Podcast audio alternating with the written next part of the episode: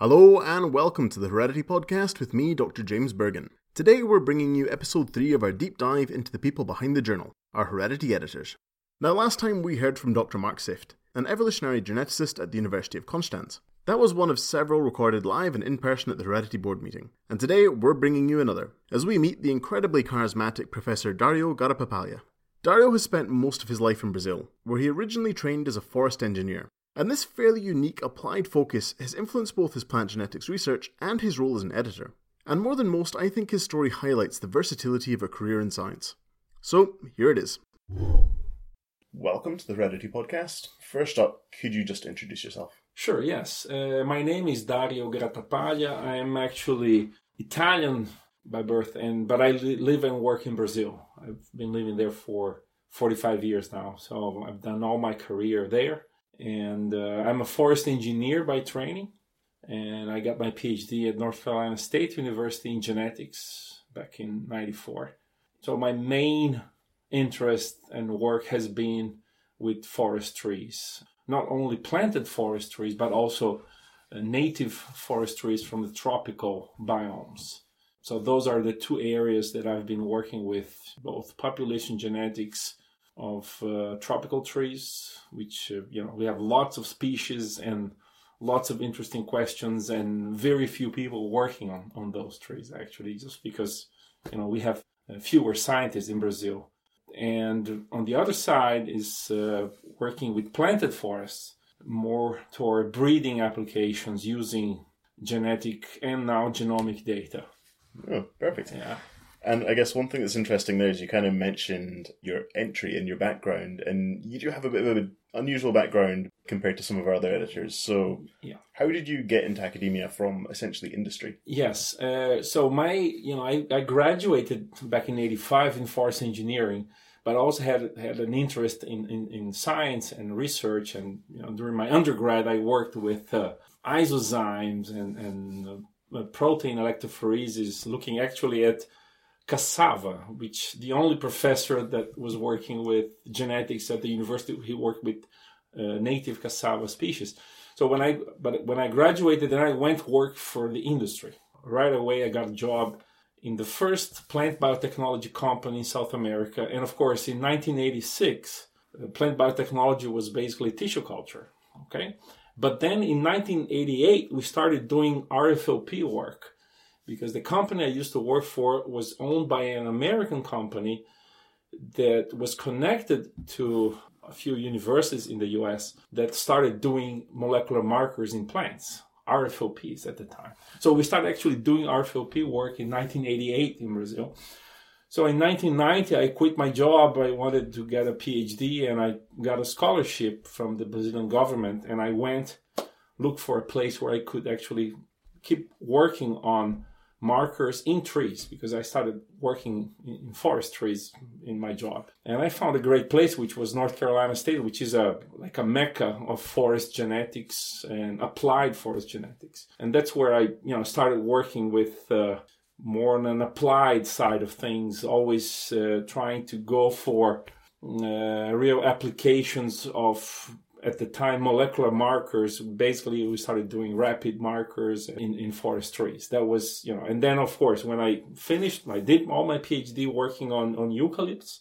And uh, when i went back to brazil i got a job at embrapa where i've been working since then which is the brazilian corporation of agricultural research. And since then i've been collaborating strongly with the forest industry in planted forest. But at the same time, our mission in the lab that I run, the plant genetics lab at the National Center for uh, Genetic Resources and Biotechnology, also deals with uh, germplasm conservation and population genetics and conservation of plants in general. But then, of course, I my interest in trees, uh, you know, kept uh, driving me to this to this area. Okay. Definitely, and I mean, you've you've sort of touched upon it quite a lot. Your various research threads, and it's all very yeah. true related. Yeah. But I wonder if you could tell us sort of specifically what it is that your research is focusing on these days. Sure. Yes. Uh, so, ever since my PhD, actually, I had as an interest, especially considering that the breeding uh, cycles in in trees are long. even in tropical eucalypts, we're talking about 15 year long breeding cycle. Anything you can do to actually speed up this, accelerate the breeding cycles of, of a re- recurrent selection program has a great value to it. There always has been great expectation in using marker assisted selection to speed up tree breeding, perennial breeding in general. So that, that was my main interest. And I would say, of course, at the beginning, we didn't really have very good molecular marker tools uh, to begin with. So we started developing microsatellite markers in 1996 in Brazil. And it was really interesting because we well we started working with rice and eucalypts in the lab because those were two major crops I would say that uh, had support for this kind of work. But then soon we started also developing microsatellite markers for a number of tropical trees. In fact, I think we developed microsatellite for more than 30 species between 1996 and 1999, which was still, you know, at the beginning of microsatellite development in plants. And so those tools allowed us to actually start doing some neat population genetics in, in tropical trees that had never been done. In fact, one of the first papers we published in Heredity was on, on the population genetics of, uh, you know, very famous trees in Brazil, which is uh, Caryocar brasiliensis. It's a, you know, it, it, gives fruit and it's a very important iconic species, uh, keystone species in the savanna cerrado of Brazil. And so, you know, and then of course we moved on into other technologies, sequencing in, in eucalypts mainly. We just then we had a large project where we put together 15 forest-based industries to start actually developing genomic resources for uh, for eucalypts.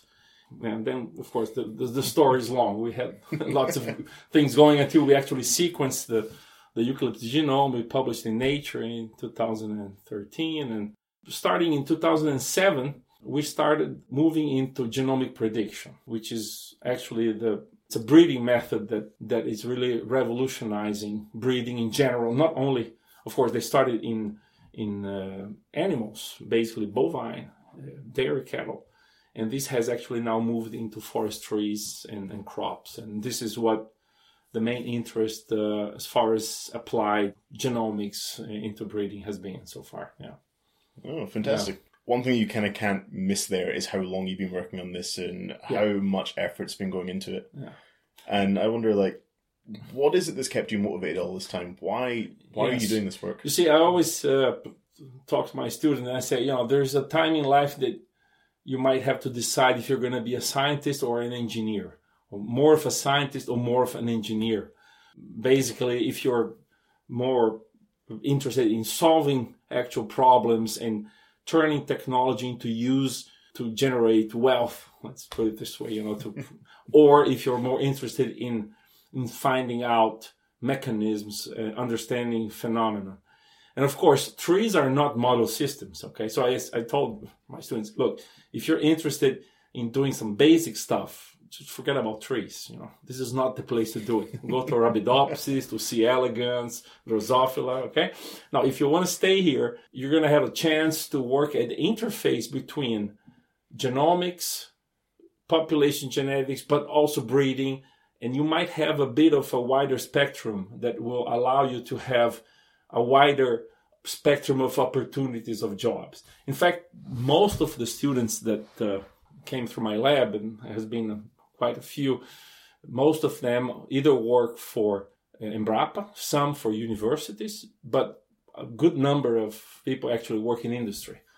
And so I think this has been very rewarding to me because I see people actually making differences. Okay, so this actually was what has driven me in many ways. You know, just trying to train people to understand the basics of genetics, uh, molecular genetics, but also having this view of applying the, the, the knowledge and the technology to solve problems. Okay, so that's you know, so I probably am more of an engineer with a scientific interest than a science scientist with an engineering interest. Okay, but that is a really interesting mix. Like it, yeah. it must lead to some really interesting research.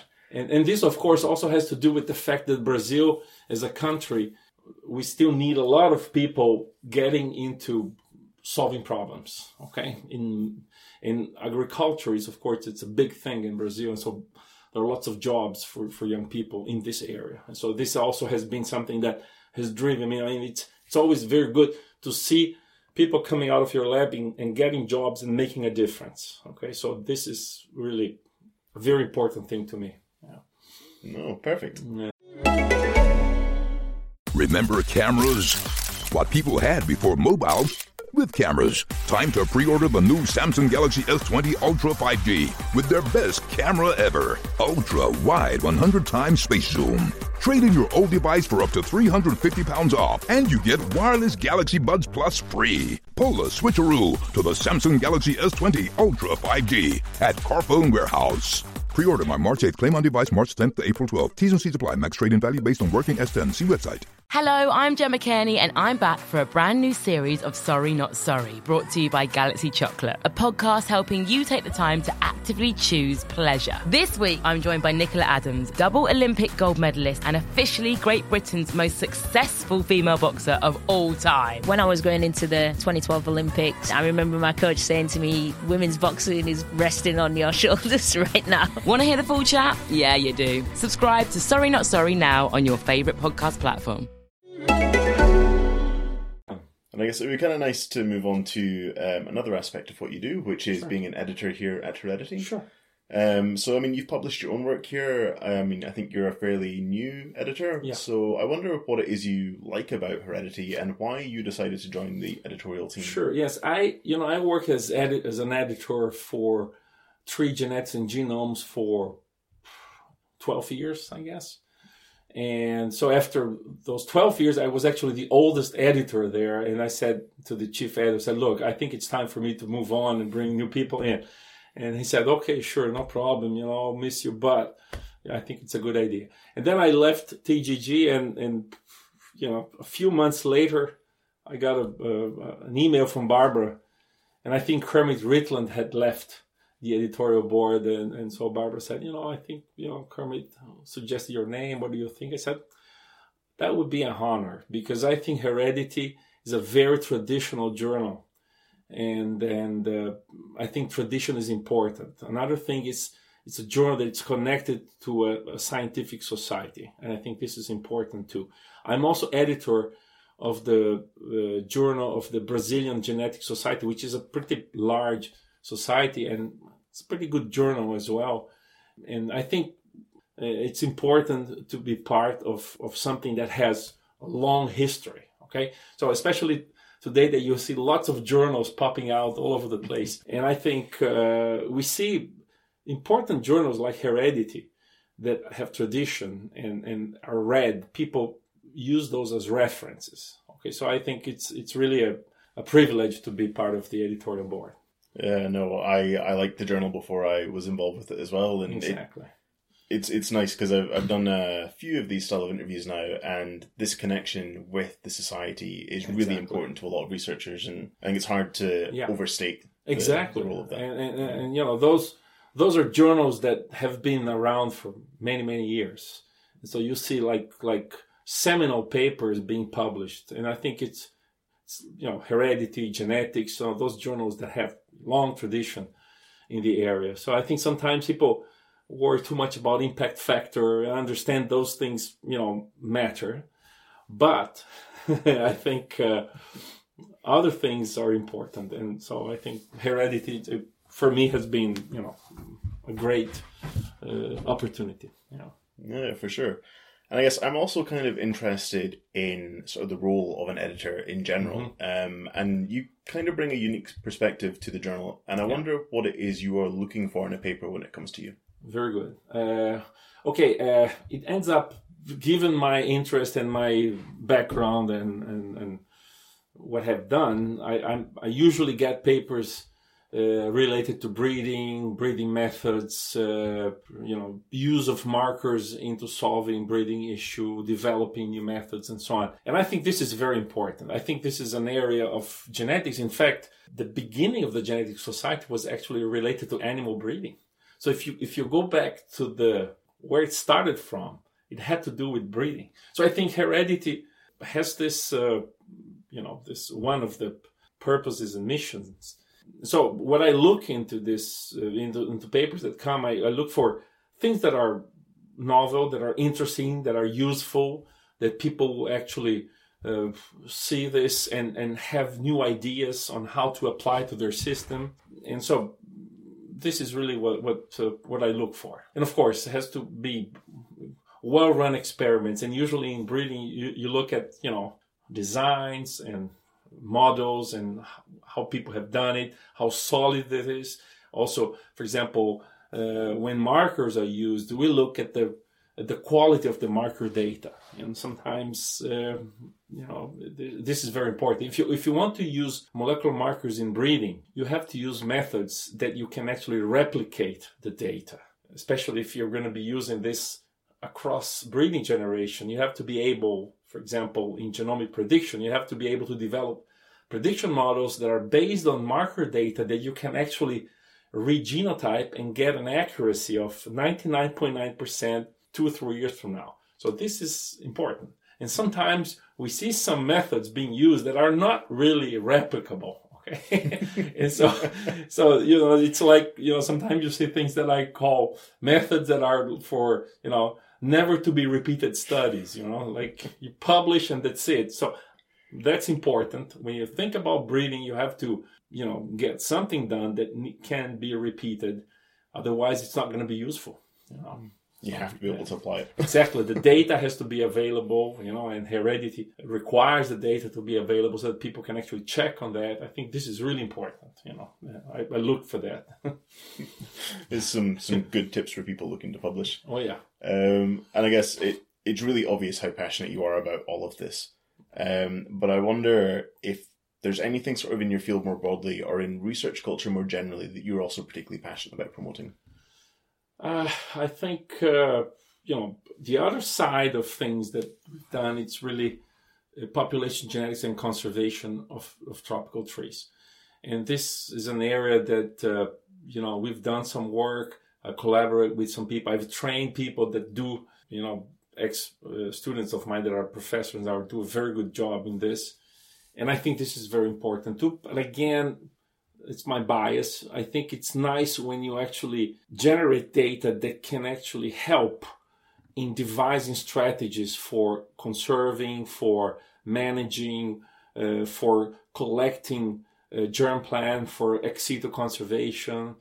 You know, I, I have this uh, applied bias. I don't, you know, you know, especially because funding in Brazil it's it's limited. Okay, mm. so we only have so much funding, and we have many problems. So we have to try to optimize as much as possible funding we have, and uh, because we have you know huge forest. You know, Brazil has 850 million hectares of land. 550 million hectares are untouched forest.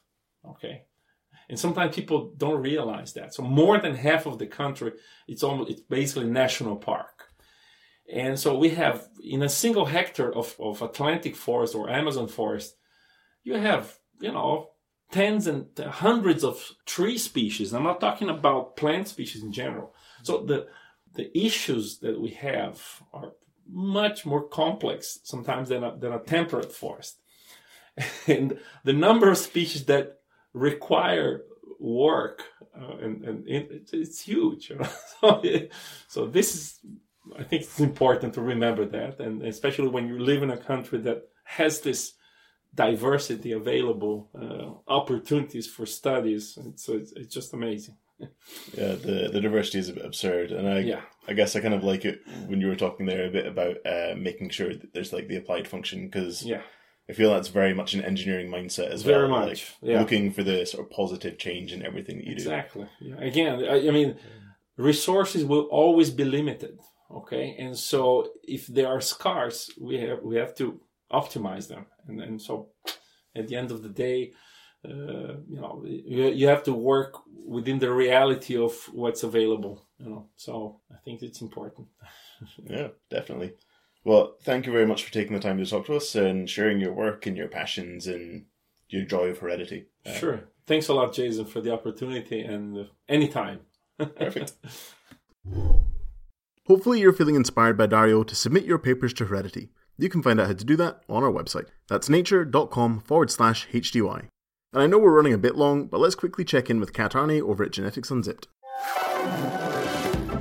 The human evolutionary family tree isn't a straightforward linear progression from ancient ape to modern human, but a complex, tangled web of interrelated and interbreeding species. People don't stay in one place, and they aren't always picky when it comes to picking a mate. Add up the effects over thousands and thousands of years, and it's easy to see why trying to understand and compare the genetics of modern populations in different parts of the world is a challenging task. The truth is that the more we study human populations on a genomic level, the more diversity we find. But as we discover from Adam Rutherford, author of the new book How to Argue with a Racist, we should be on guard against those who would wish to crudely slice this rich and complex tapestry of global human genetics for political ends. We also go hunting for ghosts in the human genome and recreate the discovery of the DNA double helix in Lego. Genetics Unzipped is brought to you by the Genetics Society. Listen and download now from geneticsunzip.com or wherever you get your podcasts. I can't lie, I audibly gasped when I heard that Adam Rutherford was going to be on Kat's podcast. Please do go and give it a listen. But for us, that's it. Please subscribe to the Heredity Podcast on the platform of your choice and give us a follow on Twitter at Heredity Journal. If you want to get in touch with me directly, drop me an email at hereditypodcast.gen at gmail.com. Until next time, I'm James Burgon. Thanks for listening. Hello, I'm Dr. Chris, and you may know my podcast, The Naked Scientists. And this week, we're proud to be sponsored by Microsoft. 80% of blindness is preventable, and that's why Forus Health uses Microsoft AI to scan retinal images and spot patients at risk so they can get treatment from an eye doctor. More at microsoft.com/ai.